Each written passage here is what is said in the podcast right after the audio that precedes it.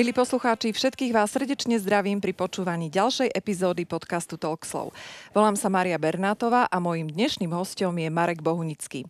Marek je 41-ročný muž a 14 rokov otec. Pred približne 30 rokmi začal študovať bojové umenia, ktoré vyučuje už 25 rokov. Postupne absolvoval rôzne psychoterapeutické výcviky a intenzívne sa venuje práci s telom a s dotykom. Ako sám hovorí, najviac ho ovplyvnil výcvik proces orientovanej psychoterapie, ktorú študuje už 8 rokov a tiež výskum o hanbe a zraniteľnosti, ktorému sa venuje 5. rok. 10 rokov študuje systematické konštelácie. V súčasnej dobe sa venuje najmä lektorovaniu a prednáškam, individuálnej a skupinovej práci. Je účastníkom výcviku práce s hanbou pod inštitútom The Santa Fe Institute for Shame-Based Studies. Pri práci s klientom využíva spojenie prvkov bojových umení, proces orientovanej psychoterapie a šamanizmu, kraniosakrálnej biodynamiky a tantry. Tieto pôvodne vyučoval ako samostatné smery, ale nakoniec ich spojil do uceleného systému Body Intelligence. Keby ste sa chceli bližšie zoznámiť s aktivitami Mareka Bohunického, odporúčam vám navštíviť webovú stránku Škola človeka, no a nájdete si to samozrejme bez diakritiky www.skolacloveka.sk. Dnes sa budem s Marekom rozprávať o tom, ako si správne nastaviť hranice v každodennej interakcii s našim okolím. Koľkokrát ste sa stretli s tvrdením, že keď žena povie nie, znamená to áno. Prečo je to tak? Prečo je naša reč tela odlišná s tým, čo hovoríme? Aké pocity sú spojené s odmietnutím? Ako naša zraniteľnosť súvisí s pocitmi hamby? A prečo je stále prítomná v našich životoch? Tieto pocity sú podľa všetkého priamými alebo skrytými motívmi našich činov. Tak poďme sa o tom spolu pobaviť.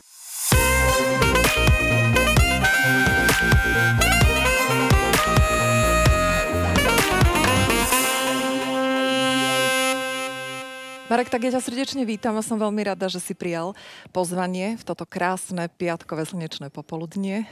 Ďakujem za pozvanie. Rád sa s tebou stretávam. Ďakujem pekne. Uh, Marek, ja keď som sa pripravovala na túto uh, debatu, tak uh, mi napadla jedna vec, alebo som si uvedomila maslovú pyramídu hodnôt.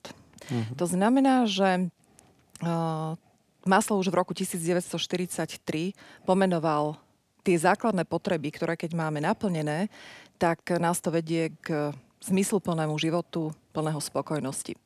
A my keď sme spolu debatovali pred niekoľkými týždňami, tak si spomenul práve zakladateľa bioenergetiky Alexandra Lovena, ktorý pred 30 rokmi, ako si ma na to upozornil, hovoril o tom, aké je dôležité stanoviť si hranice, pretože to nás vedie k tomu, aby sme žili radostný život. Uh-huh. A takisto je to veľmi dôležité k tomu, aby sme si určili tú sebahodnotu, aby sme mali tú lásku k sebe, ale mali aj ten pocit spolupatričnosti. Takže keď si to celé tak preberem, tak je všetko to veľmi úzko súvisí s tým, že keď sa pozriem na tie základné potreby od Maslova, tak každá jedna si vlastne vyžaduje určenie tých hraníc. Tak poďme sa teraz porozprávať o tých hraniciach a aby to bolo zrozumiteľné pre našich poslucháčov, tak poďme sa o tých hraniciach baviť medzi, alebo vo vzťahu medzi mužom a ženou. A na úvod by som ti teda dala otázku, čo to vlastne to postavenie hraníc znamená? Hmm, parádna otázka, teším sa. Um, v zásade nastavenie hraníc znamená že dokážeme vlastne upraviť uh, svoje konanie alebo rozprávanie tým smerom, aby vlastne pre nás bolo jednak pravdivé a jednak aby rešpektovalo nejakú rýchlosť alebo silu uh, toho, čo sa deje v tej situácii pre nás. Čiže buď konanie druhého k nám, alebo nás k nemu.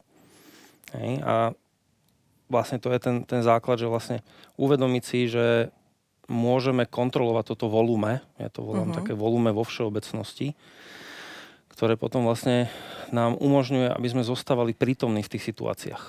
Lebo častokrát sa stane, že keď je niečo príliš rýchlo alebo príliš silno, tak to nestíhame a podľa mňa to poznáme všetci, že uh-huh. máme určitý rytmus, ktorý proste pre nás je efektívny a kedy už cítime, že, že akoby nestíhame. Uh-huh. A čo to je to prítomný, ostať prítomný v tej situácii? No, to je, to je taká pre mňa momentálne veľmi široká otázka, lebo dá uh-huh. sa mhm. na to pozerať z mnohých uhlov pohľadu. Uh-huh. Uh, dokonca sa dá na to pozerať aj z nejakého biochemického pohľadu, uh-huh. aj z pohľadu akoby psychiky, dá sa na to pozerať z pohľadu energetiky a magnetizmu. Uh, všeobecne by sme mohli povedať, že sme psychicky tam, kde sme fyzicky. Hej, že uh-huh. sme vlastne stále pri tom, že cítime svoje telo napríklad. To je taká kľúčová vec. Uh-huh že cítime svoje nohy, cítime svoje brucho, cítime svoj trup. Hej? A to vlastne nám zabezpečuje, že dokážeme adekvátne reagovať v prostredí na to, čo sa okolo nás deje. Uh-huh. Hej? Pretože, tak ako si hovoril o tej máslovej pyramíde, tak uh, asi keď my nemáme naplnené to, čo sme potrebovali, tak uh, hovoríme o tom, že vlastne kde si niečo v nás bolo, dostalo menej pozornosti, ako potrebovalo. Uh-huh. Čiže vlastne de facto sme zahambený, alebo táto potreba je zahambená a my sa potom cítime vlastne hamblivo alebo zahambení v rámci svojho života. A to nastavenie hraníc uh, vnímam dvomi smermi. Jednak to, že keď niečo chcem a viem si to zobrať, viem si o to povedať, viem si o to požiadať mhm. nejakým mm-hmm. spôsobom. A druhým, keď sa deje čosi, čo mi nevyhovuje a viem to zastaviť alebo spomaliť. Viem povedať ďakujem, neprosím si, alebo stop, alebo čokoľvek ďalšie. Mm-hmm. A tento spôsob mm, nastavenia hraníc uh, je skvelý, keď to vieme, ale zároveň v sebe nesie čosi také uh, trochu desivé, by som tak povedal, pretože uh, sa nám pri ňom môžu spúšťať tie stále spomienky na to, keď sme tie hranice nastaviť nemohli alebo nevedeli. Uh-huh. Hej.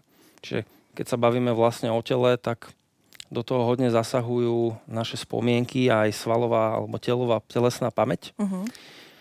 kde keď sme nejakým spôsobom nevedeli zastaviť príval niečoho, čo nám nevyhovovalo alebo nám nepatrilo v detstve, tak sa udeje to, že zostáva tá spomienka emočná a to je ten moment, kde, kde keď sa bavíme vlastne o tom byť prítomný, hej, tak sa nám udeje, že v rámci s niektorými ľuďmi, niekto to má viacej s mužmi, niekto viacej so ženami, niekto v nejakých situáciách. Príklad. Uh-huh. V rámci práce si vieme nastaviť hranice a vieme, čo máme robiť, vieme, kto tam sme. Prídeme do súkromného života a zrazu vo vzťahu sa to môže zmeniť. Hej, čiže objavuje sa nejaká zraniteľnosť, nejaký pocit neviem, či si smiem dovoliť nastaviť tie hranice, uh-huh. čo mhm. by sa mohlo stať. Uh-huh.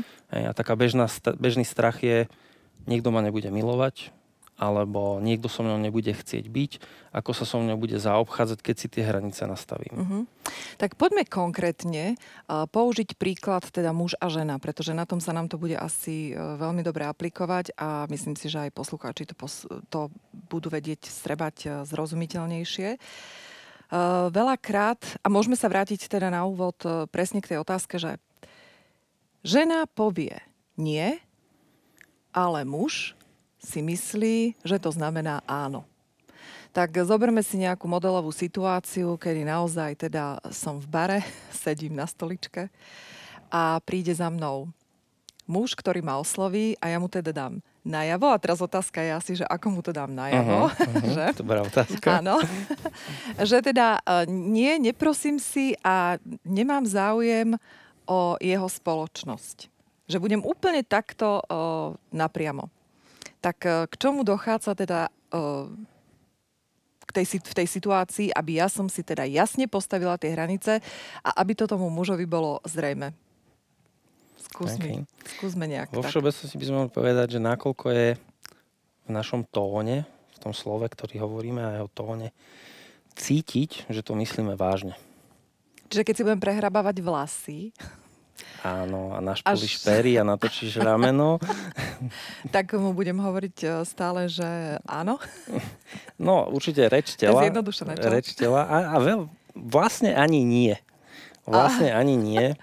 No. Je tam samozrejme viacero faktorov, keby sme to rozdelili. Prvý je, že či tá žena naozaj to tak cíti, že nie. Mm-hmm. Že je mi nesympatický, alebo necítim to, nie to o No počkaj, tak toto je dobrý point. Že či, to, či to tá žena naozaj tak cíti. Takže daj nejaké odporúčania z tvojej skúsenosti, študijných materiálov. Čo si mám v tom momente na tej barovej stoličke povedať? Ako si to mám vyhodnotiť, tú situáciu? No, a moja skúsenosť je, že by som doporučil si zmapovať telo, spraviť si taký sken tela. Svojho. Áno, mm-hmm. sken svojho tela, že ako to má, ako to človek cíti, alebo ako to žena cíti v hrudníku, ako to cíti v bruchu a v panve. Mm-hmm. Hej?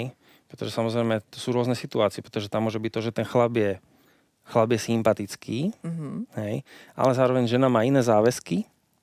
Áno. Hej? A vtedy je to iným, iné povedanie nie, ako keď je nesympatický. Mm-hmm. Čiže tam je v pozadí, že nie, dala by som si, keby som bola slobodná? A napríklad aj to. Hej, čo mm-hmm. je mhm. úplne v poriadku, len podstatné je, um, že keď ona si dá čas vlastne nacítiť telo, tak môže uznať to, čo tam je dobré a zároveň si uvedomiť, ako to chce, ako to potrebuje, za čo vlastne je schopná prevziať zodpovednosť v tej situácii. Či či vlastne vie, lebo tá situácia sa môže rozvinúť rôzne. Hej? Keď tá žena vie nastaviť hranice, tak vie nastaviť hranice na to, že môžeme si dať spolu drink, ale nikam ďalej to nejde. Pretože častokrát ľudí odpalkujeme preto, lebo sa bojíme, že tie hranice nebudeme vedieť nastaviť. Uh-huh. Hej? Že sme akoby príliš prudky v tom odmietaní, uh-huh. lebo nemáme skúsenosti, že by sme to vedeli akoby usmerňovať tú situáciu. No nie je to vlastne potom také, vieš, tá zrada voči e, samej sebe, že si na začiatku poviem, že nie, nepôjdem s ním, keď uh-huh. to mhm. úplne tak zjednoduším, ale po druhej vete sa mi to teda začne nejak páčiť a teraz uh-huh. budem, vieš, taká úplne, že v rozpakoch, že tak čo vlastne chcem? A teraz čo? Teraz sa mám presunúť do tej hrude, do brucha a do panvy a začať vnímať, že čo? Určite, začať vnímať, ako to ako to tá žena má, uh-huh. ako to máš a, a zároveň vlastne ako prijať aj tú časť toho rozumu v tom, hej, že, že to nie je o tom byť iba v hlave, alebo iba v hrudi, alebo iba v panve, uh-huh. hej, že proste my to potrebujeme spojiť dohromady, aby sa tieto časti tela alebo časti náš, nášho vnútorného cítenia vlastne navzájom podporovali. Hej, lebo tak asi to poznáme mnohí, že nie je problémom uh, uh, začať venovať pozornosť iba pánve uh-huh. a mhm. užiť si to ako sex. Uh-huh. Hej?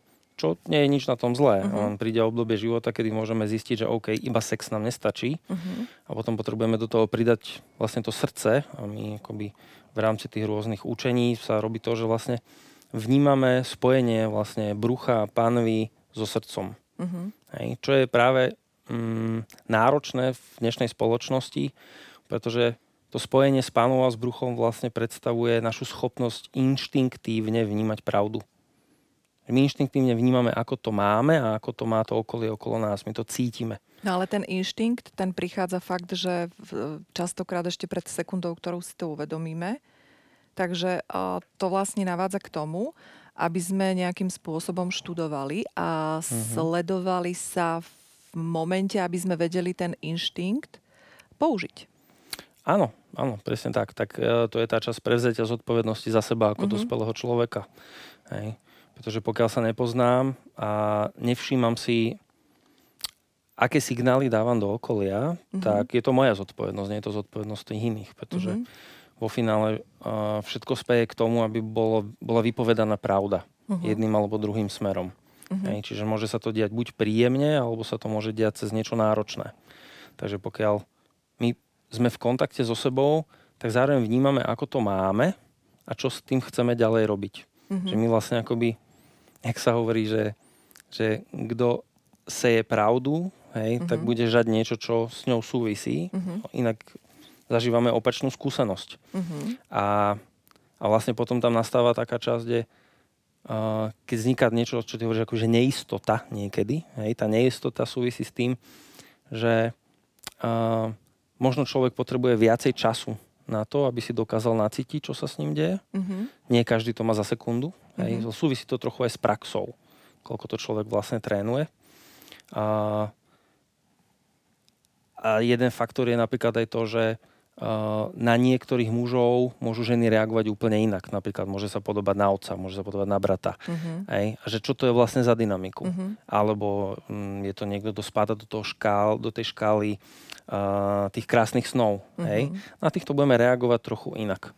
A potom zároveň môžu byť určité typy, ktoré nás niečím desia, nie je to úplne vypovedané a vtedy, vtedy je to náročnejšie. Čiže sú ľudia, s ktorými nám to nastavovanie hraníc ide ľahšie a s ktorými nám to ide ťažšie. Uh-huh. Hej. Vo všeobecnosti by sme mohli povedať, že uh, celý ten vzťahový tanec, ktorý sa tam vtedy deje, je veľmi závislý od toho, nakoľko napríklad dokážeme cítiť uh, svoju kožu na tele. Uh-huh. Hej? Do, a teraz tým nemyslím akože vedieť v hlave, že ju máme, no. alebo ju vidíme, ale tým, že ju naozaj cítime, pretože tá koža pre nás predstavuje vlastne obal. Ona nás chráni vlastne pred tými uh, vonkajšími vplyvmi, jak na fyzickej, ale aj na takej psychoenergetickej rovine. Uh-huh. Hej. Že ľudia, ktorí si napríklad necítia dobre kožu, tak buď unikajú, akoby vypínajú to cítenie, lebo je toho príliš veľa, hej, alebo na seba naťahujú potom pocity tých ostatných. A vtedy je náročné povedať, uh, koho je vlastne čo.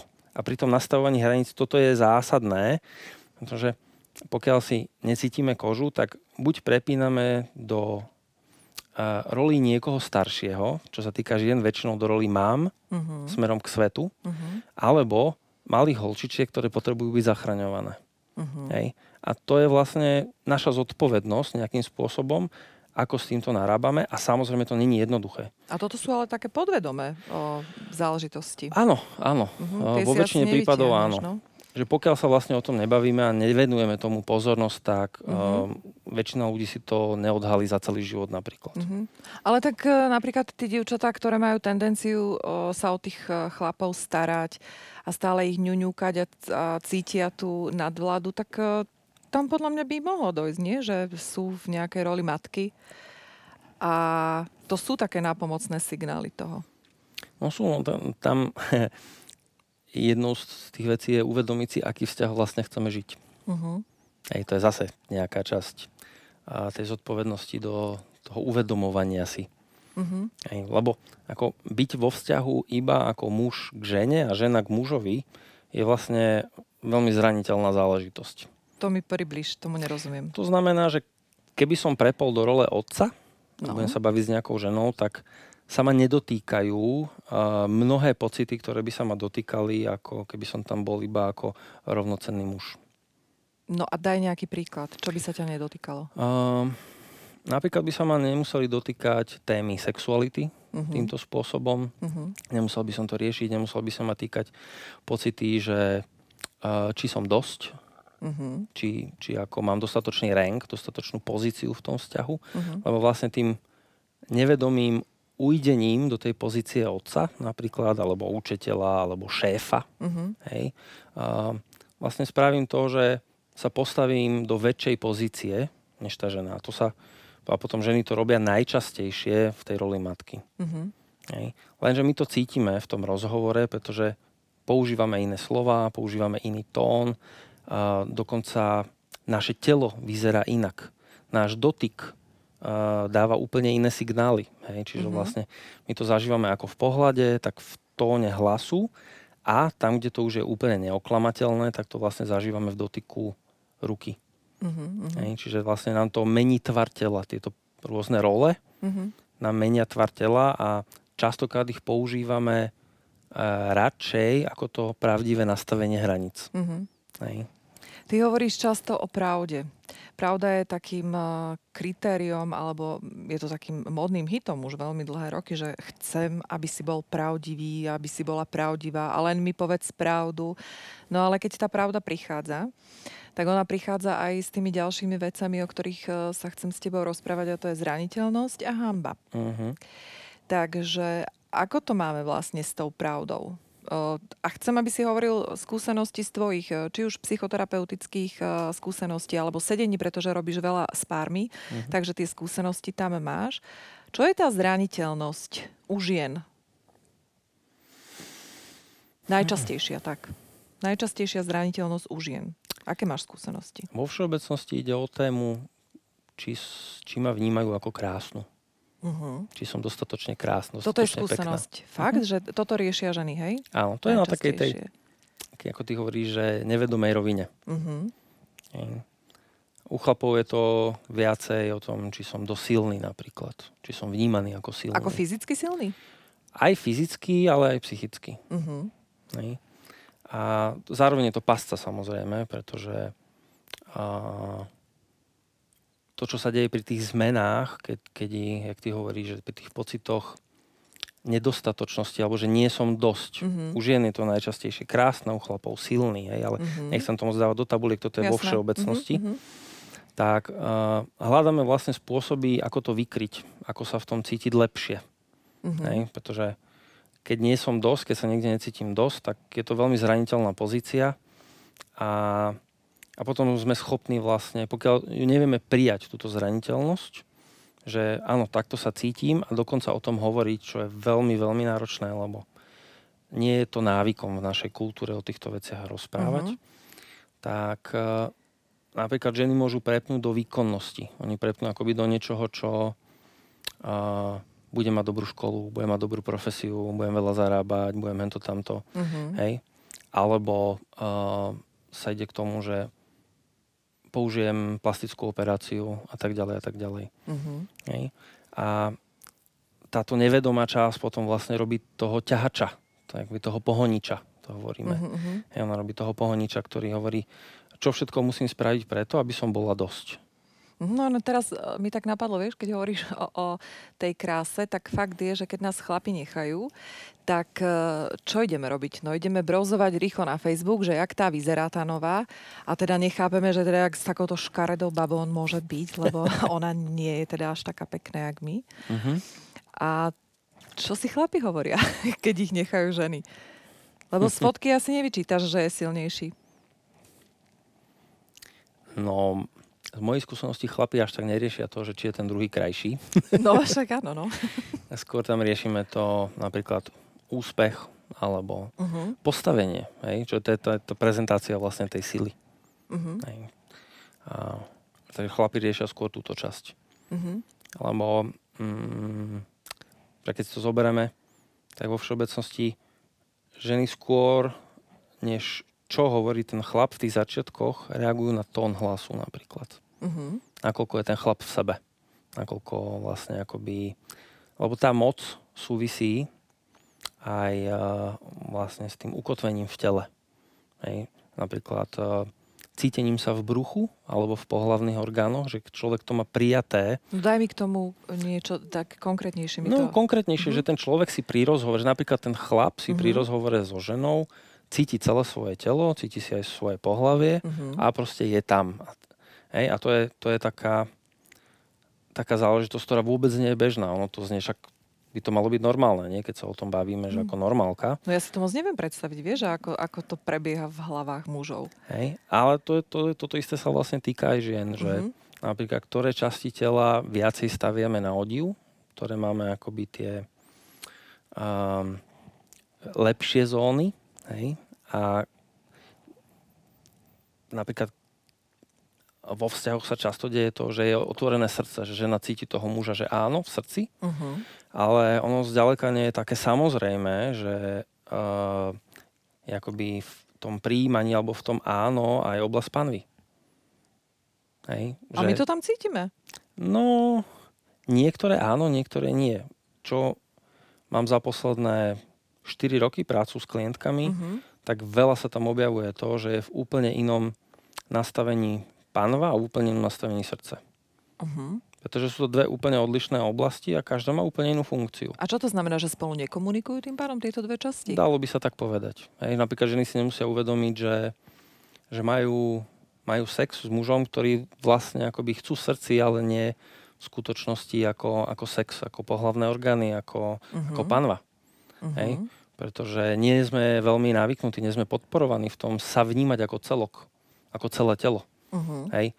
A, pretože ono to súvisí s tým, že keď sme v kontakte so svojím bruchom, tak sme vlastne v kontakte aj s takými tými prastarými animálnymi silami, s tými, ktoré práve nastavujú hranice. Uh-huh. Hej? A ten strach z toho nastaviť hranice zároveň vedie k tomu, že radšej tieto časti od, odpojíme alebo ako hovoríme, že niečo tak prehltneme alebo zožujeme a tak ďalej. Necháme to v sebe. A súvisí to s takým tým spoločenským, ktoré ešte stále funguje, že, že uh, ženy by mali byť krásne, dobré, príjmajúce, starajúce sa. Mhm. V žiadnom prípade by nemali byť odmietajúce, nemali by byť príliš silné, Áno. pretože to je ohrozujúce.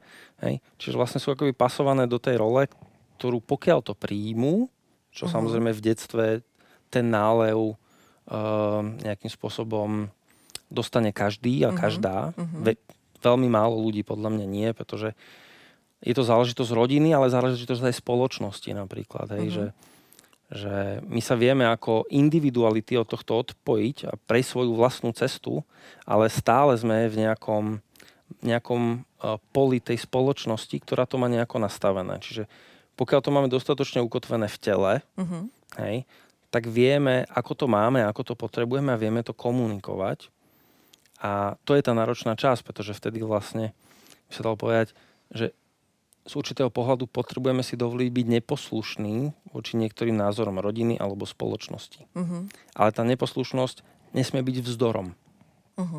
lebo vtedy to už nefunguje. Uh, teraz mi napadlo v súvislosti s tým, čo si hovoril o tom prepojení srdca a pánvy. Uh, či už je to u muža alebo u ženy.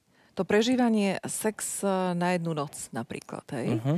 že u mužov je to tým pádom v- tom momente súzvuk iba s tou pánvou a srdce odchádza, ale ženy to nemajú až tak často a väčšinou teda dochádza k tomu, že sú to také tie rýchle vzplanutia a zamilovania sa a odchádzame zranené. Hej, takže sa zase dostávame do zraniteľnosti, pretože už sme dostupné, už sme, už sme vlastne pokorené. A čo teraz? Tak skús mi, to, skús mi na, tým, na tomto príklade povedať tie hranice muž a No, žena. Tento príklad je dobrým príkladom na tie vzťahové fámy vlastne. Mhm. Hej, pretože a v rámci tohto ženy to dokážu mať úplne rovnako tiež, iba ako sex na jednu noc. Mhm. A rozdiel je akurát v tom, nakoľko sme v tej chvíli k sebe pravdiví. Hej, pokiaľ nechceme rozvíjať ten vzťah ďalej a máme chuť si užiť, Mhm. čo zažívajú rovnako muži aj ženy, aj keď ženy v tom cítia väčšiu, väčšiu akoby hambu a pocity viny, pretože tá spoločnosť proste to má nejako nastavené. Mhm. Hej, čiže to je, to je zase tá, to vojsť do toho individuálneho, nakoľko sa nechám stiahnuť tým spoločenským. Pretože tak to poznáme, keď chlap mal 30 žien, tak je to kanec, keď mala žena desiatich, tak sa hovorí zase Presne niečo na toto iné. narážam, áno. Hej. Čiže je to aj tlak tej spoločnosti. Je to aj tlak Mhm. tej spoločnosti a zároveň je to ale aj to, že pokiaľ žena a, vlastne nepreberie zodpovednosť za to, a, že si dovolí vnímať a cítiť, ako to ten muž má a pýtať sa ho na to, tak to je jej čas zodpovednosti. Pokiaľ chce niečo viacej než iba sex na jednu noc, Mhm. tak je to niečo, kde sa to ona sama musí prevziať svoju časť zodpovednosti v tom vzťahu, lebo každý má svoju polovicu. Mhm. Hej. A uh, veľa žien mm, to napríklad má tak, že chcú niečo viacej, ale hovoria, že nie, to je OK, to je v pohode Mhm. len toto, že to je v pohode, však ono sa to možno rozvinie. Tak to je to Hej. áno, nie, že hovorím To niečo iné, ako sa ako Presne tak. vyžaruje to moje telo. Presne tak. Mhm. Hej. A, a za to akoby v tej chvíli de facto nemôže nikto. Ale každý tam má svoju polovicu, pretože aj ten chlap, keby chcel ísť do vzťahu s nejakou ženou, kde od nej chce niečo viacej Mhm. a žena to má inak, tak my to vieme zachytávať v tých reakciách tela, pokiaľ si uh, to dovolíme. Mhm. Len to je práve to niečo, čo je veľmi zraniteľné Mhm. a objavujú sa tam rôzne pocity hamblivosti a hamby. Hej, pretože vytasiť sa s tým, uh, ahoj, som už dlho sám alebo sama Mhm. a, a proste chcem žiť nejaký zmysluplný vzťah, hej, tak tá možnosť, že s tým výjdem a vyrukujem a neviem, ako zareaguje druhá strana, na to nemám žiadne poistky. A to Hej. sme už v tej zraniteľnosti, A to už sme v že? tej zraniteľnosti, Mhm. hej. A v skutočnosti zraniteľnosť je tá časť, ktorá, kde sa ten vzťah varí, kde sa prehlbuje, kde sa deje tá intimita. Mhm. A zároveň nás to nikto neučil. Mhm. Hej, že vlastne je to teraz koľko, možno 10 rokov, Mhm. čo sa robia také tie vážnejšie výskumy ohľadom, ohľadom práce s hambou Mhm. a sa o tom komunikuje vlastne vo svete, napríklad Brené Brown a podobne. Mhm. Takže tam zistujeme, že pokiaľ z toho vzťahu chceme viacej než len sex, Mhm. tak potrebujeme vlastne sa učiť tej zraniteľnosti. Potrebujeme zisťovať, ako sa cítime, aby sme mohli prevziať zodpovednosť za svoje pocity v tom vzťahu. Pretože jedna časť tých hraníc je to, čo je pravdivé, že akoby muž v, tej, v tom svojom mužskom prirodzene uh, má čas tej funkcie ochrany toho vzťahu alebo tej ženy. Hej? Proste klasika samec, samica, mm-hmm. keby sme to zobrali z toho mm-hmm. prírodného. Mm-hmm. Ale to neznamená, že tá žena je odbremenená od toho, aby si ona sama nastavila hranice v tom vzťahu a so svetom. A to, čo sa častokrát deje, je, že ženy očakávajú, že chlapí vlastne budú nastavovať hranice za nich alebo budú reagovať na nevypovedané hranice. Hej? A to je náročné. Čiže keď sa otvoríme do tej zraniteľnosti, to nás neoslobodzuje od toho, aby sme vlastne sami seba v tom chránili. Uh-huh. Hej. Aj fyzicky, aj psychicky. Tomu hovorím, že to je taká nepohodlná téma v čom si, pretože keď sme sa bavili, kedy nás tí druhí berú vážne, kedy uh-huh. to áno je áno a kedy to nie je nie, uh-huh. je vtedy, keď sme naozaj spojení so sebou s tou takou, um, jak som to povedal, bytostnou časťou, s takým tým niečím organickým v sebe, uh-huh. ktoré je oblasť, oblasť vlastne brucha a pánvy. Uh-huh. A, a keď sme s týmto spojení, tak vlastne sme spojení aj s tou starou časťou, ktorá a, ak je to potrebné, vie zabiť. Mm-hmm.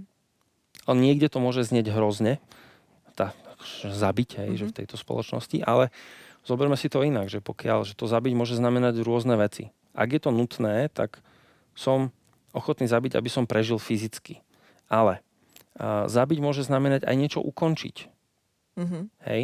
To môže byť ukončiť nejakú konverzáciu, ukončiť nejaký pracovný pomer, mm-hmm. ukončiť vzťah, hej? alebo zmeniť štýl rozhovoru. Mm-hmm. Hej? Mhm. To sú rôzne, rôzne témy smrti vlastne.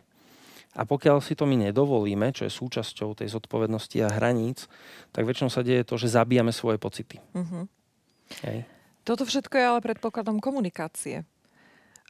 Čiže keď ja nekomunikujem, napríklad keď sa vrátime k tomu príkladu, ktorý sme použili, keď e, nekomunikujem s tým mužom alebo muž so mnou, a veľakrát sú to také signály, že, že samozrejme aj tá druhá strana mi dáva najavo, že áno, ja by som aj do toho išiel, je to úplne super, ale keď sa v podstate už e, dostaneme k tomu, že sa spolu vyspia tí dvaja mm-hmm. ľudia, tak e, zrazu vieš, väčšinou ten muž cukne, teda aspoň čo hovoria štatistiky ľudové.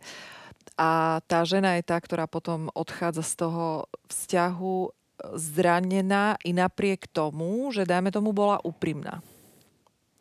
Že akým spôsobom by sa dali nastaviť, alebo akým spôsobom sa vieme dostať k nejakým uh, praktikám, aby sme s tou zraniteľnosťou vedeli pracovať a povedali si, že tá zraniteľnosť je vlastne to najviac, čo uh-huh. môžem. Áno, je to úplne nové chápanie sily, by som tak povedal. Uh-huh.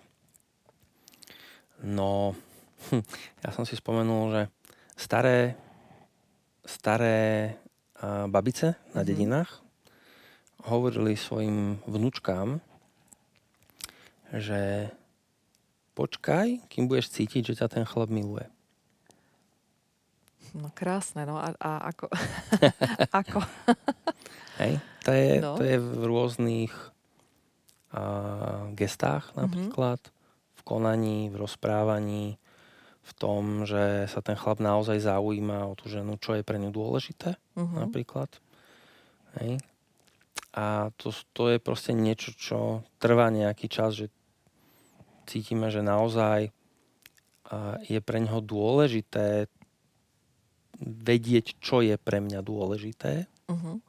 Hej? Že sa zaujíma, že to tam je prítomné. A že vlastne sa deje akoby ten, niekto to volá tak vzletne, že spojenie srdc. Uh-huh. Hej? Uh-huh. A to bolo to, čo vlastne tie staré ženy hovorili, a pokiaľ nepočkáš na to, kým ťa bude milovať, pokiaľ, uh-huh. a tak vlastne akoby preberáš zodpovednosť za to, čo sa stane. Uh-huh. A v dnešnej dobe to je niečo, čo ja pozorujem a mi to akoby chýba v spoločnosti to randenie, ktoré bývavalo, uh-huh. to spoznávanie sa, alebo vlastne jeho účelom bolo to, aby sme zistili, či vlastne máme podobnú víziu Mhm. hej, v tom vzťahu, či sme tam spolu a tak ďalej. Či to vieme spolu ťahať, jak sa tak Mhm. hovorí. Hej. Mhm, To je pekná, to je pekná pripomienka, to randenie. Uh, máš na mysli, predpokladám to, že všelijaké tie uh, sociálne siete a zoznamky, kde vlastne hneď šup, šup, šup a máme to bez takého toho oťukávania? To máš na mysli, že nechať sa Napríklad, fakt, že báliť a nechať vyniknúť tie mužské sily? Prednosti? Napríklad, napríklad. Uh, jedna z fám vzťahových je Mhm. napríklad to, že muž ide uloviť ženu. Uh-huh. To je čistý nezmysel. Hej, tak No povedz. jasné, vždy je to o tom, že, že tá žena si vyberá muža. Pretože v nej je tá časť toho inštinktu, ktorá, ktorý hovorí, že je tam zhoda alebo není tam zhoda. Bude to dobré, nebude to dobré. Hej. Čiže z môjho pozorovania je to proste o tom, že tá žena toho muža zachytí ďaleko skôr, než on vôbec vie, že tam je. Ona si ho dá, si- ďaleko skôr zoskenuje, Mhm. akurát mu dá signál. Uh-huh. Hej, že keby sme spravili takú, a myslím si, že sa to aj robilo, sa robila vlastne taká videoscénka z nejakého baru Uh-huh. a rozoberali vlastne, na čo tí muži reagovali u tých žien, keď za nimi prišli, tak vlastne sa prišlo, že na to, že ten chlap, kým sa k nej dostal, že nám mu dala minimálne 6 signálov. A aké sú to signály, ktoré vysielame? No, jak ty si hovorila. Hej, vlasy, Vlasy, no. potočenie hlavy, rameno, alebo Mhm. preloženie kolena, hej, a tak ďalej, a tak ďalej. Mhm. Čiže odhalenie ucha napríklad. Hej, to, sú, to sú proste signály, ktoré sa automaticky dejú, my to zachytávame a nikto to má viacej, niekto menej vedome. Uh-huh. Hej. Uh-huh.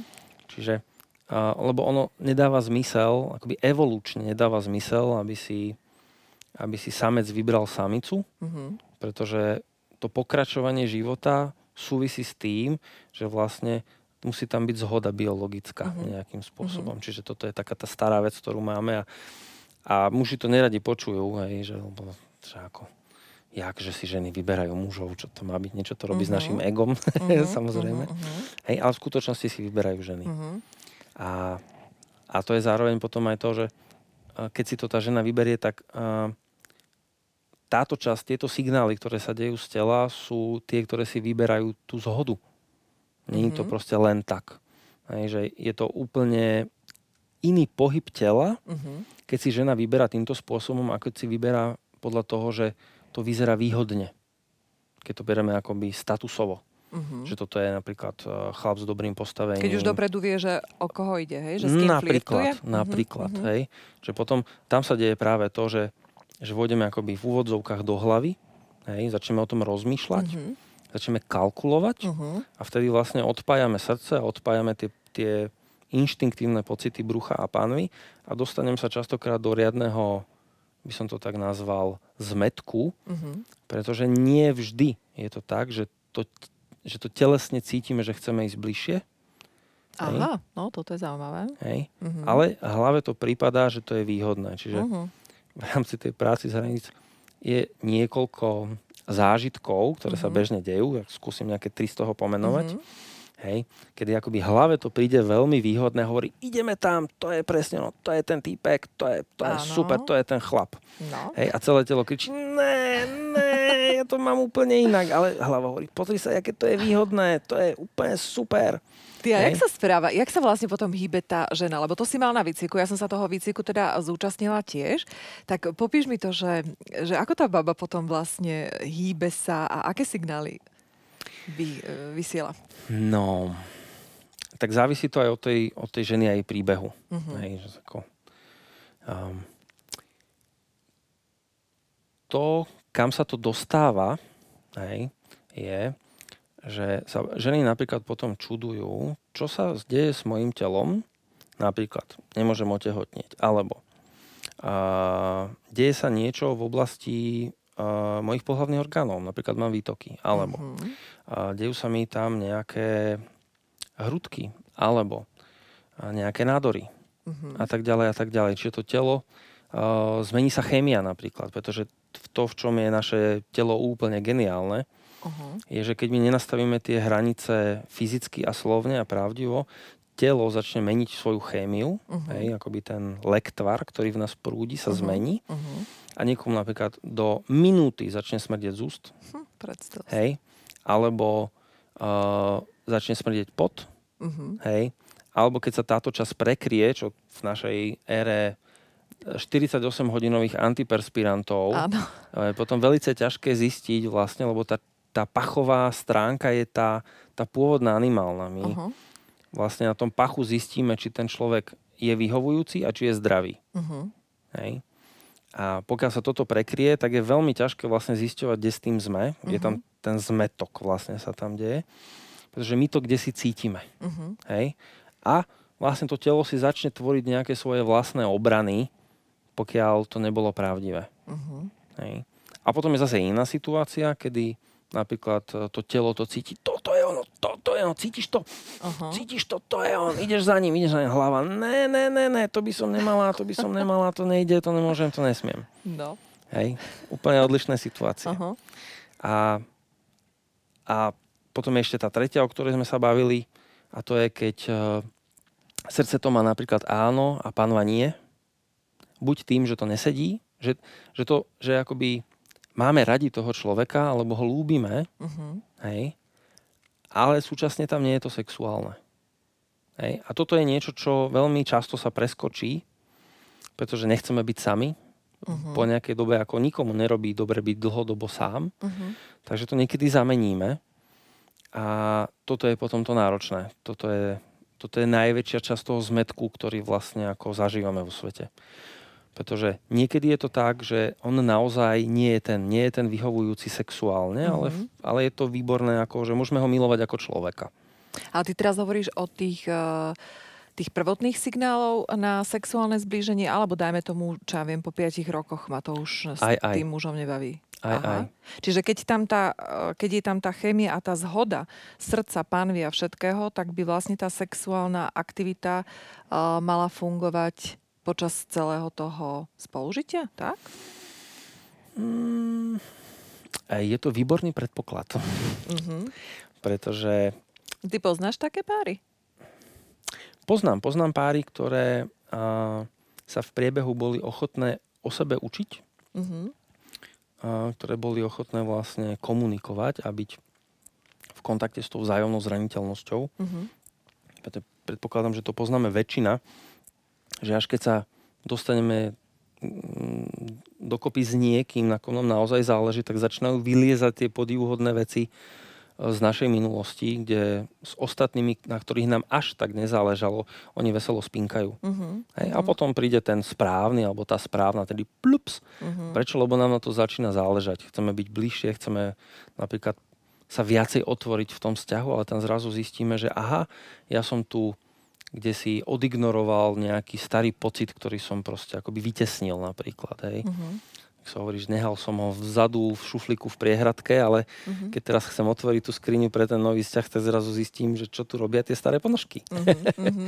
Hej. Mhm. A, a to je vlastne tá výzva, pretože toto je súčasťou tej zraniteľnosti, tých pocitov, toho strachu, neistoty a tak ďalej a tak ďalej. Mhm. Mm. A Keď si... a, Veľakrát sa teraz v spoločnosti a, spomína tá rodová rovnosť. Cítite v vo vzduchu tú transformáciu ľudstva ženskej a, mužskej sily. Mhm. Tak keď sa pozrieme na to z nejakej rov, rodovej rovnosti, tak um, aký je tvoj názor alebo skúsenosti s tým, že už je na čase, aby aj ženy začali oslovovať mužov? Je to vôbec, prináleží to vôbec ženám? Prečo nie? Úplne kľudne. A, mm, je to súčasťou, je to súčasťou podľa mňa toho takého animálneho v nás. Keď sa mi niečo páči, niečo mi chutí, niečo mi voní, a, smiem i za tým. Hej. A, a to je možno aj to nové, čo vzniká teraz vlastne v spoločnosti a vo vzťahoch, že, Mhm. že, sa, že my prechádzame vlastne takou premenou, ktorá hovorí, nesie v sebe to, že chlapí smú plakať, smú Áno. cítiť pocity Mhm. a takisto ženy smú byť silné. Mhm. Pretože doteraz, a teraz to hovorím ako z pohľadu spoločnosti, Mhm. keď to skúmame na rôznych rovinách, tak vlastne zistujeme, že zatiaľ je to spoločensky nastavené. Takže ženám je priznaná sila, alebo to, že, je, akoby, že smú byť silné v dvoch rolách. Hej? A to je matka a prostitútka. Uh-huh. Hej? Ale to je spoločenské, čiže my uh-huh. sa vieme akoby individuálne cez to dostať. Počkaj, ale teraz toto mi vysvetli. Silná v, v matku chápem a prostitútka? No, lebo to je tiež tá, ktorá slúži. Uh-huh. A v čom tá sila uh, je, je teda priznávaná spoločnosťou? No, pretože uh, my kde si potrebujeme zažívať, pokiaľ sme neprešli takouto nejakou svojou premenou, že, že sme príjmaní ženami, uh-huh. že, že, sme, že sú dostupné pre nás. Uh-huh. Hej. A, ale tam, keď sa zmixuje to, že či ju vlastne chcem viacej ako tú, ktorá sa o mňa má starať, uh-huh. alebo ktorá sa stará, než niekoho, kto je ako rovnocenný v tom vzťahu, uh-huh hej, tak už s tou rovnocenosťou trochu potom máme problém v spoločnosti. A, a objavuje sa to samozrejme aj v iných rovinách, že teraz keď ako sa hovorí, že ženy chcú stretávať tých vedomých mužov. Mm-hmm. To sa nehovorí, to my to chceme. Je, to je taká druhá stránka, pretože zároveň to, čo tam nie je povedané a nie je odhalené, zistuje sa to až akoby PS, a je, že ten tzv. vedomý muž ženu automaticky oveľa rýchlejšie privedie k pocitom zraniteľnosti, pretože nebudú mm-hmm. na ňo fungovať tie finty, ktoré fungujú na iných. No, ale to dáva zmysel, pretože by bolo fajn, keby si tých vedomých mužov priťahovali vedomé ženy. Áno, len to je niečo, čo akoby tú rovnocennosť vo vzťahu, to je to, čo si oslovovala, mm-hmm. v zásade veľmi nepoznáme ako vzorec. Mm-hmm. Čiže Jasné. to je to nové. Čiže Čiže učíme vlastne, sa všetko. Presne ne? tak, mm-hmm. že to mhm. je to je akoby, my vieme, že to staré už nefunguje, niečo z toho áno, lebo sú určité zákonitosti, mm-hmm. ktoré proste sú, ale zároveň ideme do niečoho, o čom vôbec netušíme, mm-hmm. ako to vlastne vyzerá, pretože nemáme nejak veľa príkladov okolo seba. Mm-hmm. Takže je to také, ako keď tá Alenka išla cez čierny les, hej? A, a proste je to ten moment, kedy vlastne len ten krok za krokom, tá akoby okamžitá, by som tak povedal, že schopnosť pravdivosti uh-huh. a mhm. preberania zodpovednosti za svoje pocity a činy nám vie zabezpečiť to, že sa v tom nestratíme v tom uh-huh. lese. Uh-huh. Že, že nepoužijeme tie staré veci len preto, lebo uh, je to niečím bezpečné, lebo to poznáme, uh-huh. ale zároveň sa v tom už nemusíme cítiť dobre. Uh-huh. Že preto tá zraniteľnosť, o ktorej hovoríš, tá akoby neustála komunikácia medzi partnermi, a to teraz jedno, či sa bavíme o muž žena, alebo žena uh-huh. žena, muž muž, to je úplne jasné. jedno, uh-huh. tak uh, toto je vlastne tá kľúčová vec, pretože doteraz bol návyk uh, akoby prekusnúť niektoré veci, hej, alebo prehltnúť, nehovoriť uh-huh. o tom. Ja som si napríklad na začiatku svojho štúdia myslel, že takéto, že žena dá mužovi, aby bol kľud v rodine, uh-huh. že to kde si zomrelo s mojou prababičkou. Hej, potom som si hovoril, že, a že nie, že asi s mojou babkou a potom si hovorím, potom som sa začal stretovať s kamarátkami a klientkami a začal som zisťovať, že wow, wow, wow, že stále to je živé. to žije, no. no a najviac som sa vydesil, keď som zistil, že som toho súčasťou. Hej?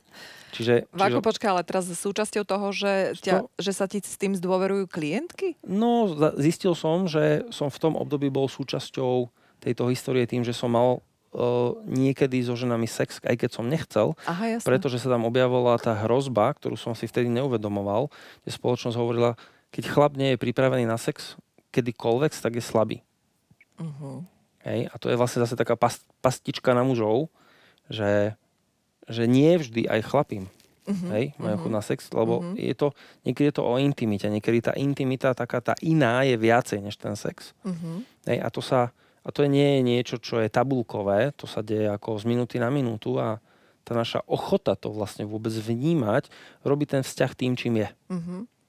No ale nie je to fakt veľakrát o tom, že nevieme komunikovať, nechceme? Je, má to súvisť s tým, že tým pádom sa vyhýbame tej zraniteľnosti? Určite, určite, pretože uh, je tam to ohrozenie, čo z toho vznikne. Hej. Keď ja poviem pravdu a odhalím sa taký, aký som, alebo taká, aká je tá žena, tak je tam vlastne tie staré spomienky na to, čo sa dialo. Mm-hmm. Hej? Že mm, akoby úlohou, v určitom zmysle úlohou otcov k dcerám je byť s ňou v kontakte, podporovať vlastne ju a ona od neho potrebuje zažívať to, že je krásna. Uh-huh. Hej? A pokiaľ sa toto nedieje, tak je to niečo, čo chýba. Vlastne navždy chýba a niekde to treba vlastne akoby doplniť, niekde to treba vlastne nejak to je potrebné integrovať do seba.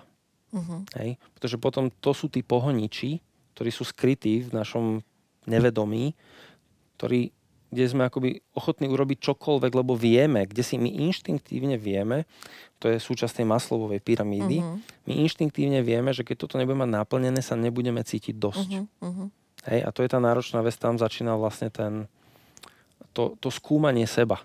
Uh-huh. Hej, ja niekedy klientom hovorím, že založte si e, zošit a napíšte si tam projekt ja. Áno. Hej, a to je vysvetlenie to, čo sa deje, pretože a, my v súčasnom svete vlastne vieme použiť veľmi málo toho, čo bolo používané doteraz. Uh-huh. To, čo je veľmi dôležité a je neprekročiteľné, tak to je úcta. Hej, pokiaľ vo vzťahu nie je úcta, je tam vždy boj. Pretože pokiaľ nedám úctu, tak automaticky zahambujem. Mm-hmm. Hej. A to má samozrejme širší zmysel, pretože uh, my to v proces orientovanej práci um, voláme hlboká demokracia. Hej, mm-hmm. To znamená, že všetky pocity, ktoré máme, smieme mať. Mm-hmm. Čokoľvek, čo je prítomné, smie byť prítomné preto, lebo to je. Nesmiem to spochybňovať. Ako náhle niektorú z tých vecí vylúčim, napríklad sa objaví pocit, že a, a, má malé prsia. Mm-hmm. Hej? A teraz je to nejaká téma. A pokiaľ tá žena, žena vlastne sa s tým nespojí, tak na nejakej rovine uh, bude dávať veľmi veľa signálov, že to je téma. Mm-hmm. A potom, ako som viedol rôzne skupiny žien a pracujem s nimi aj individuálne a zažívame to aj v zmiešaných skupinách, tak sme sa dostali k tomu, že to je téma, ktorá je nepohodlná a zároveň vlastne pokiaľ sa jej nevenujeme, tak nás automaticky ovláda. Uh-huh. Pretože sa prišlo na to, že ženy samé medzi sebou majú určitú hierarchiu, pokiaľ si to neuvedomia. Majú určitú hierarchiu. Tie, ktoré majú väčšie prsia, majú vyšší rank, majú väčšiu pozíciu, mm-hmm. než tie, ktoré majú menšie prsia. Ale je to mhm. niečo, čomu sa nevenujeme, lebo to není pohodlné. Áno. Väčšinou nad tým mávneme rukou a vyriešime to akoby mentálne. Mm-hmm. Hej? A, a to je jedna z vecí, ktorá ako vo vzťahu veľmi potom má čo robiť, pokiaľ je to téma. Mm-hmm. Moja skúsenosť je, že na 90% to je téma. A je to téma nielen u žien, ale aj u mužov. Uh-huh. Hej. Čiže toto sú veci, o ktorých potrebujeme vlastne rozprávať, pretože a, my iba môžeme predpokladať, ako to má tá druhá strana. Hej. Žena napríklad môže mať sebe pocit, že sa mu až tak nepáči, že by sa mu páčila iná, ktorá ich má väčšie. Uh-huh. Hej. Takže bude robiť kroky, aby to vyvážila nejakým spôsobom. No ale zase sme pri tej komunikácii. No jasné. No, a... no jasné, to je presne tá Čiže... komunikácia, to je tá zraniteľnosť no. a to je to, že a tá čas, keď sa bavíme o hambe, a to je dôležité povedať, že vlastne hamba je niečo, čo sa deje 24 hodín denne, 7 dní v týždni. Uh-huh. Hej. A Takže pred... teraz sa hambíme obidvaja. A určitým spôsobom áno, je tam nejaká zraniteľnosť. Hej. Je tam napríklad v tomto rozhovore uh, je tam nejaká zraniteľnosť toho, ako význie tento rozhovor, ako uh-huh. my v tom Jasne. budeme, ako to zoberú tí ostatní uh-huh, ľudia uh-huh. a tak ďalej a tak ďalej. Hej. A sú rôzne roviny toho, odkiaľ to prichádza. Jedna rovina je uh, média, časopisy uh-huh. uh, a tak ďalej a tak ďalej, názory ostatných, rodina. Veľmi často počúvam ako uh, napríklad ženy, ktoré mali, majú z pohľadu spoločnosti menšie prsia, to znamená, ja neviem, veľkosť 1,5 uh-huh. a mhm. menej, uh-huh. hej, tak veľmi často zažívali posmešky u nich v rodine na túto tému. Uh-huh. Hej. Zároveň na druhú, to je jedna forma akoby skúsenosti, ktorá, v ktorej zostáva akoby tá hamba. Tá, ten pocit, nie som dosť, niečo na mne nie je dosť. Uh-huh. Hej. Druhou časťou potom debaty so ženami, ktoré mali väčšie prsia alebo majú veľké prsia, zažívali to presne opačným spôsobom. To je potrebu radšej sa skryť, radšej nebyť videná, pretože keď si zoberieme niečo je nenormálne na tom, keď uh-huh. 11-12 ročné dievčatá majú na seba pozornosť dospelých mužov a spoločnosti na to, ako majú prsia, jak to majú zvládať. No, Psychika na to absolútne nie je vybavená. Uh-huh. Čiže potom sa deje to, že tie ženy sa vlastne buď z toho spravia vlastne ako som povedal, taký nárazník a svoju zbraň, Hej, je to akoby taká tá, tá vzdorovitá časť sa do toho opre, uh-huh. alebo sa začnú schovávať a začnú sa za ne hambiť. Uh-huh. A veľmi zaujímavý moment bol, keď vlastne sme v rámci tých ženských skupín mali možnosť facilitovať vlastne rozhovory žien, ktoré mali z pohľadu spoločnosti, opakujem, malé a ktoré mali veľké prsia, uh-huh. jak boli šokované, jak mali úplne odlišné názory alebo myšlienky o tej skúsenosti tej druhej strany. Uh-huh. Hej, že vlastne oni vôbec nevedeli, čo si, čo si vlastne vytrpeli. Obidve tie strany si vytrpeli niečo odlišné, ale podobné bolo v tom, že tam vlastne zostávali pocity akoby ublíženia, zranenia, hamby, nedostatočnosti mm-hmm. alebo čohokoľvek. Hej? Takže toto sa potom objavuje vlastne aj vo vzťahoch a keď to zoberieme, že toto je taká nedá sa o tomto povedať, že to je iba ženská téma. Uh-huh. Hej? Pretože ja som nestretol žiadneho človeka zatiaľ za posledných 30 rokov, ktorý by bol prekojený v svojom detstve a ktorý ano. by bol prehladkaný. Takže na nejakej rovine to je vždy naša téma, uh-huh. ktorá sa objaví, keď sme tomu dostatočne blízko. Uh-huh. Hej? Alebo to sú tie motivátory. Uh-huh.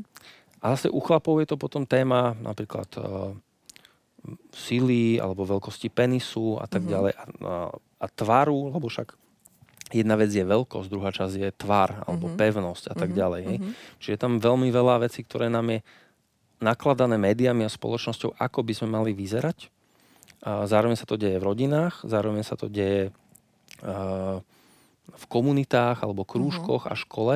Čiže nejakým spôsobom sa deje to, že vlastne ten, ten proces zahambovania sa deje stále iba akoby tým osobným vývojom máme na to každý inak nastavenú imunitu. Uh-huh. No a hlavne teda a tie informácie, ktoré k nám prichádzajú, pretože toto všetko súvisí potom s tou sebahodnotou.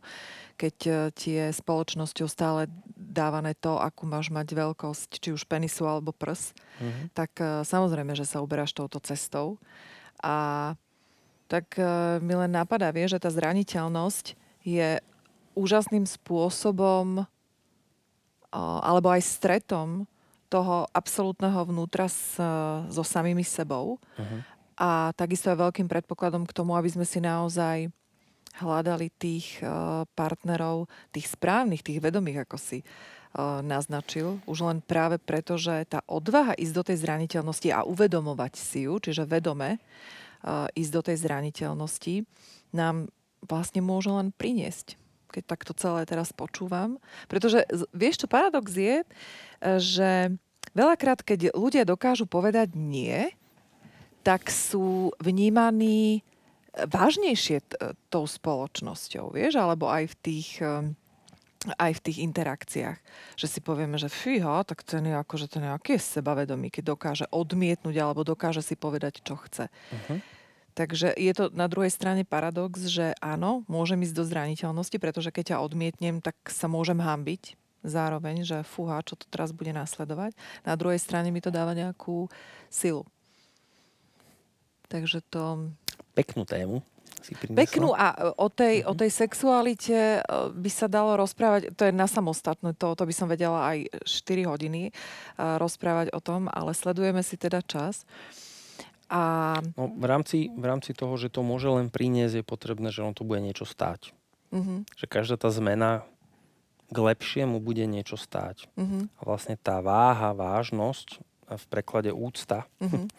hej, to, že seba a svoje pocity berieme vážne, to je vlastne preklad toho slova sebaúcta a sebahodnota, uh-huh. to teraz vlastne sa veľa o tom rozpráva, že čo to vlastne je sebaúcta, čo, aké to je uh, sebahodnota, že čo to vlastne je. Mm-hmm. Tak to je v prvom rade to, že uh, ja príjmam tie pocity, ktoré mám, že im dávam vážnosť, že, im, že vlastne som úctivý k tomu, čo cítim a beriem, beriem to vážne. Teraz nemyslím akože vážne, mm-hmm. hej, ale že to nezľahčujem. Mm-hmm. A Pretože pokiaľ to nezoberieme vážne, tak v zásade nevieme, čo všetko vlastne sa v nás deje. To je tá Mhm. zraniteľnosť. Mhm. Takže my keď ideme do tej pravdy a chceme žiť, a to je zase rozhodnutie, podotýkam, že chceme žiť zmysluplné vzťahy. Mhm. Hej? To, je, Áno. to je forma rozhodnutia, pretože to je niečo, do čoho nejakým spôsobom akoby dospievame. Mhm. Hej? Je prirodzené, že, že v nejakom veku sa chceme vyšantiť, Mhm. hej? ale zároveň nie každý to má rovnako. Mhm. Hej? Sú ľudia, ktorí akoby od začiatku idú akoby do zmysluplných vzťahov nejakým spôsobom. Len Mhm. je to rozhodnutie. Keď ja sa rozhodnem pre zmysluplné vzťahy, niečo to bude stáť. Bude to stáť minimálne tie nezmysluplné vzťahy. Mhm. Mhm. Čiže budem musieť vedieť uh, hovoriť nie. Hej? Mhm. A to je práve to, kde my potom začíname cítiť takú určitú hrdosť a je to, je to zážitok v tele. Chcem povedať, že to je len ako nejaký, nejaký psychický oblak nejakého čohosi. My to cítime ako zmenu držania tela, zmenu hlasu. Hej. Je to niečo, kde vlastne akoby zrazu sa inak postavíme do toho. Tak sa hovorí, že, že človek akoby stojí na vlastných nohách v Mhm. tom, tak to je doslova fyzický zážitok uh, toho, že ctím svoje pocity a viem nastaviť hranice. Mhm. Uh, celý čas, čo ťa počúvam, mi len potvrdzuješ to, aké je dôležité, aby sa o tejto téme rozprávalo. Mm. Úplne pre mňa taký najsilnejší odkaz je naozaj to, že my nemáme v podstate možnosť sledovať tie nové uh, stereotypy, alebo možno už archetyp v tomto momente, keby teda išlo o niečo nové, tých vedomých vzťahov, teraz nehovorím ani o mužoch, ani o ženách, a že naozaj žijeme v tých stereotypoch a preto je dôležité stretávať sa, rozprávať sa o tom, a dať priestor a, skupinám, aby kládli tie otvorené otázky a naozaj a, zamýšľať sa nad tým, či sú potrebné zmeny a potvrdzuješ mi vlastne, že áno, sú Mhm. potrebné zmeny a vzdelávanie sa. Tak na záver, Marek, mám pre teba štvorlistok otázok. Áno. Otrhneme prvý lístoček a ja ti dám takú otázku, že čo pre teba znamená ženskosť a krásna žena? Hm.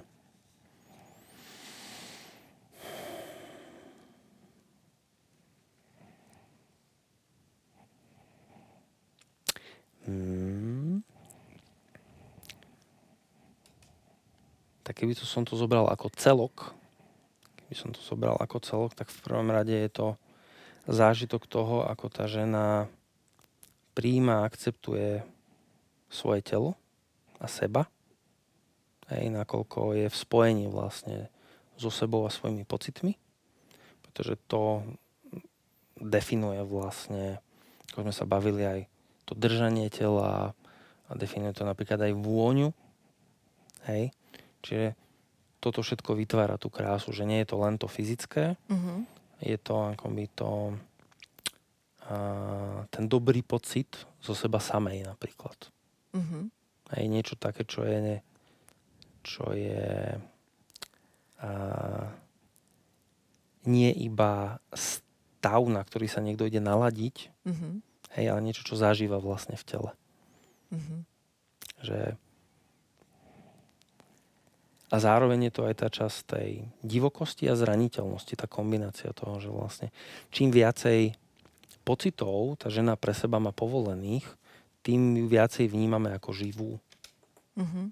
Hej, a samozrejme, Za seba hovor, za Áno, seba. to s- no. hej, ale to je, to je za seba, ale zároveň je, Mhm. to, je to aj vo všeobecnosti. Takisto to Mhm. máme vlastne uh, medzi sebou navzájom. Že Mhm. čím viacej pocitov uh, je prijatých, čím viacej tá žena preberá zodpovednosť za seba a svoje pocity a činy, Uh-huh. hej, tým je zároveň prítomnejšia, Uh-huh.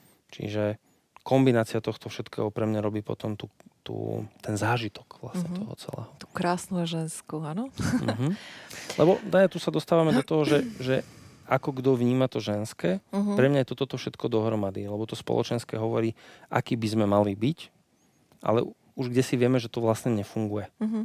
Hej. Čiže pre mňa je to to, že keď žena si dovolí cítiť to, čo cíti, dokáže to komunikovať a prejaviť, dokáže sa nechať v tom vidieť, tak ja v tom zažívam potom uh, radosť Uh-huh. z toho, že, že to tam je. Uh-huh. Hej? A nie nutne to musí znamenať, že tá žena bude samozrejme konať podľa toho, ako si to ja predstavujem. Mhm. Ale tá živosť toho je nejaký, pod, nejaký taký ten vnútorný pocit, ktorý hovorí, OK, Mhm. že No, dúfam, že som zachytila všetko teda. to bolo toho tak veľa. Druhá otázka. Jeden môj e, veľmi vtipný kamarát e, sa mi snažil vysvetliť, že muži sa delia do dvoch skupín. Jedna skupina sú horňáci a druhá sú dolňáci. Horňáci sú tí, ktorým sa páčia prsia Á, a dolňáci tí, čo sa im páčia zadky. Tak povedz Mhm. mi, v ktorej skupine si ty. V súčasnej dobe ani v jednej. Máš tretiu skupinu? Daj. A berem to ako celok. Mhm. pretože a zrejme to má, jak by som povedal, že a, za na, jak by som tak v úvozovkách dal na vine rôzne seba poznávacie výcviky, kde um, keď chlap prejde tým, že si dorieši tú časť svojej nedokojenosti napríklad, Mhm.